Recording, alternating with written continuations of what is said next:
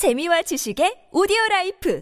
팟빵 안녕하세요. 군사돋보입니다. 드디어 우크라이나의 본격적인 혹한의 강추위가 닥치면서 땅이 단단하게 얼어붙기 시작하고 우크라이나군이 그동안 계획해왔던 겨울 대공세 중 첫 번째 단계가 시작되었습니다. 최근 여러 우크라이나 측 OSINT 정보에 따르면 헤르선 전선의 드네프르강 이남 지역은 물론 자포리자 전선의 여러 곳에 있는 기차역에서 강력한 폭발이 일어났다고 하는데요. 이는 우크라이나군이 최근 하이마스 다연장 로켓의 두 배 화력을 지닌 M270 MLRS를 통해 이뤄진 것으로 파악되었습니다. 이외에도 우크라이나군은 지상군 장비 중 최강의 화력을 보유한 이 M2 270 MLRS를 통해 러시아군의 철도 및 보급 차량이 몰려드는 지역들을 향해 가혹한 천벌을 내리고 있습니다. 지난 6월 말부터 불리했던 우크라이나군이 전선 전역의 전황을 뒤집는데 가장 큰 역할을 하게 만들었던 하이마스 다연장 로켓은 하나의 차량에 6문의 로켓을 발사하는 canister를 장착하고 있지만 M270 MLRS는 이 canister를 두 개씩 갖추고 있어 차량 한 대가 무려 12발의 로켓을 발사할 수 있는 결정적인 최종 병기인데요. 그런데 최근 우크라이나군이 더 많은 M270 MLRS를 지원받아 총 16문이나 되는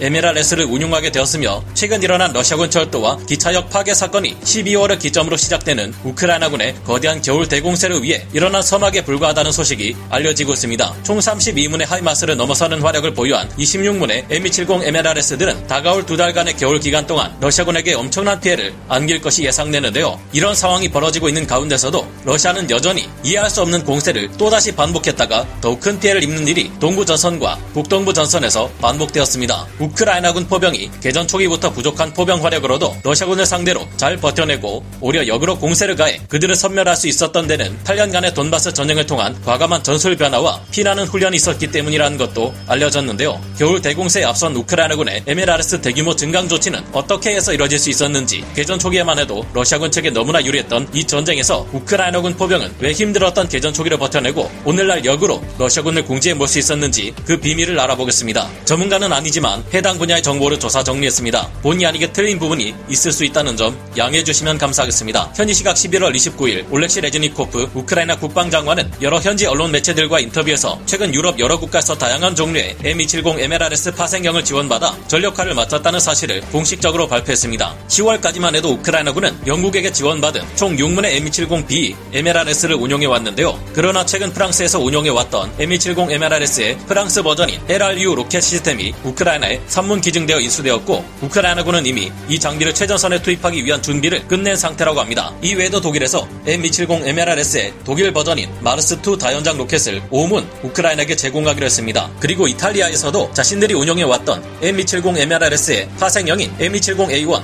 2문을 제공하면서 우크라이나는 총 3개 국가로부터 10문의 M270 MLRS 파생형 모델들을 전장에 추가로 동원할 수 있게 되었습니다. 기존에 사용해왔던 M270B MLRS 6문까지 합치면 우크라이나는 이제 총 16문이나 되는 있는 M270 MLRS를 운용하게 되었으며 MLRS 차량 한 대가 하이마스 화력의 두 배에 달하는 화력을 쏟아부을 수 있다는 점을 생각해보면 이는 의미심장한데요. 러시아군은 과거 5월에서 6월 당시 지금보다 훨씬 압도적인 숫자의 포병 장비들을 동원해 하루 5만 발에서 6만 발의 포격을 쏟아붓던 시기에도 고작 4문의 하이마스를 잡지 못해 일방적으로 파괴당하기 일쑤였으며 총 18문의 하이마스가 러시아군의 탄약고를 집중적으로 파괴하고 러시아군의 지휘시설과 물류 거점을 집중 공격하자 순식간에 불리해지며 우크라이나 전역의 전황 자체가 거꾸로 뒤집어진 바 있습니다. 그런데 그때보다 러시아군 포병의 화력이 비교할 수 없을 정도 로 크게 줄어드는 탓에 이제는 포병의 지원 없이 경보병 부대만을 동원해 의미 없는 돌격을 감행하며 엄청난 사상자를 내고 있는 지금의 러시아군은 큰 위기에 빠진 셈인데요. 우크라이나군은 총 32문의 하이마스 화력이나 다름없는 16문의 M270 MLRS 전력을 동원해 러시아군 방어 진지를 초토화시키고 수많은 기갑 장비를 동원해 이를 순식간에 돌파할 셈인 것으로 파악되고 있습니다. 이번에 새롭게 전력화된 10문의 새로운 유럽 각국의 M270 MLRS들은 보안상 정확히 알려지지 않은 방향의 전선에서 시작되는 본격적인 겨울 대공세에 앞서 집중 포격을 가 함으로써 해당 방면에 러시아군 방어 부대들을 끝장낼 것이라는 소식이 알려지고 있는데요. 이는 분명 드디어 얼어붙은 우크라이나의 야지를 통해 거침없이 가해질 우크라이나군의 대공세가 시작된다는 것을 의미하는 것으로 보입니다. 유럽에서 지원된 이 10문의 MLRS들은 미국제 오리지널 M270 MLRS보다 성능이 크게 개량된 버전이기에 더욱 강력한 위력을 발휘할 것으로 보이는데요. 이 파생형 MLRS들은 원래 미국제 사격 통제 시스템을 에어버스 디펜스 앤 스페이스가 제작한 EFCS 화력 제어 시스템으로 대체하고 M31,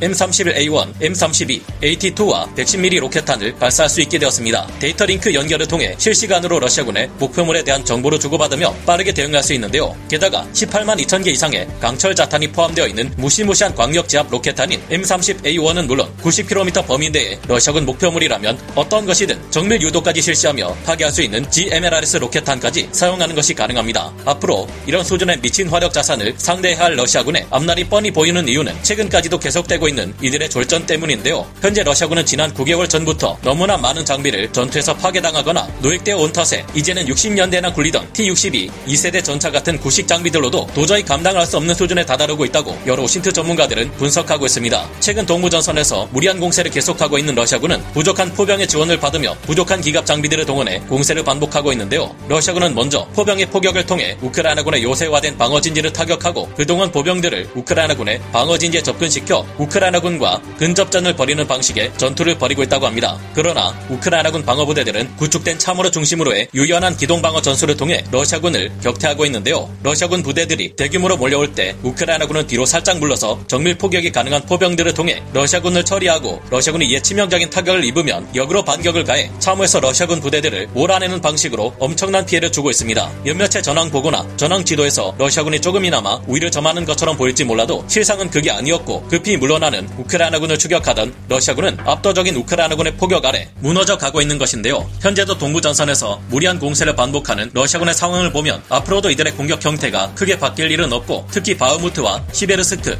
마린카 지역에서 러시아군의 예비대 병력들은 계속해서 불가능한 점령 시도를 계속하다가 피해만 더욱 커질 전망입니다. 현재 우크라이나군도 서방에서 지원받은 포병 장비들 중 3분의 1이 정비를 받아야 하는 입장이라고 얼마 전에 말씀드렸지만 이번에 추가 증원되는 10문의 MLRS 장비들은 우크라이나군의 겨울 대공세에 큰 역할을 해줄 것으로 기대됩니다. 우크라이나군 포병들은 단순히 서방에서 지원해준 정밀 포격 자산들만으로 이번 전쟁에서 러시아군 포병을 압도하게 된 것이 아니었습니다. 2014년 러시아가 우크라이나의 크림 반도를 강제로 병합할 당시만 해도 우크라이나군 포병은 OTR-21 토치카 미사일 여단 한 개와 무스타-S, 무스타-B, 2S3 자주포 및 피온 자주포, 우라강, 스메르치, BM-21 그라드 다연장 로켓과 자주포 등의 장비를 가진 세 개 포병 연대만을 보유하고 있었는데요. 하지만 돈바스 전쟁을 겪으며 우크라이나는 포병 전력을 배 이상으로 증강시켰고 모든 여단에 자체 포병대를 배치시켰습니다. 그 결과 날이 갈수록 커져간 우크라이나 포병 전력은 러시아 다음 갈 정도로 세력이 크게 불어났고 2015년부터는 모든 포병대대에 드론을 배치하는 것은 물론 AN/TPQ-36 대포병 레이더 또한 배치해 갈수록 포병의 위력을 늘려갔습니다. 우크라이나군은 러시아군 포병에 비해 수적으로 큰 열세에 있었고 길이가 긴 전선을 모두 모두 커버하기 어렵다는 문제를 가지고 있었지만 기동성과 반응 속도를 높이는 방향으로 대응력을 늘려갔습니다. 우크라이나군은 이처럼 포병 전력의 운용 전술을 바꾸고 매년 35회 이상의 전술 훈련을 실시해 왔는데요. 우크라이나군은 240회가 넘는 훈련을 거듭하는 동안 보병과 전차 및 장갑차, 포병이 서로를 도와 최대 효율적인 전투가 가능하게 만드는 높은 수준의 제병 협동 작전을 실시할 수 있게끔 작전 수행 능력을 강화해 왔습니다. 덕분에 우크라이나군 방어부대들은 러시아군이 공세를 가해 와도 방어선을 잘 유지하며 버텨내는 것이 가능했습니다. 우크라이나군은 포병들 적들의 포격을 돕고 적의 공격으로부터 방어하기 위해 2014년부터 2018년까지 4년간 보유한 전차 전력을 2배 이상 증강시켜 지난 2월 24일 러시아가 전쟁을 일으킬 때 총 950대 기갑 장비들을 확보했는데요. 우크라이나군 포병은 전차들의 보호를 받으며 체르니히우와 같은 일부 지역을 제외한 여러 전장에서 무려 10배 이상 강력한 러시아군 포병을 상대로 눈부신 활약을 펼쳐왔습니다. 우크라이나군 포병들은 재빠른 장전이 가능하게 하는 자동 장전 장치와 함께 그간 수백 회의 훈련을 통해 다져진 승무원들의 실력, 드론을 동원해 오라 상황 인식 능력을 뽐내며 매복한 채 대전차 화기로 러시아군 기갑 군단을 사냥했던 대전차 미사일 운용 부대와 함께 러시아군 포병에게 본때를 보여줬습니다. 이런 것이 우크라이나군 포병들인데 이들에게 총 16문의 M270 MLRS가 지원된다고 하니 이제 그만 러시아군은 의미 없는 전쟁을 멈추고 항복하거나 전쟁을 멈추는 것이 가장 합리적인 판단이 아닐까 생각됩니다. 오늘 군사 돋보기 역사 마치고요. 다음 시간에 다시 돌아오겠습니다. 감사합니다. 영상을 재밌게 보셨다면 구독, 좋아요,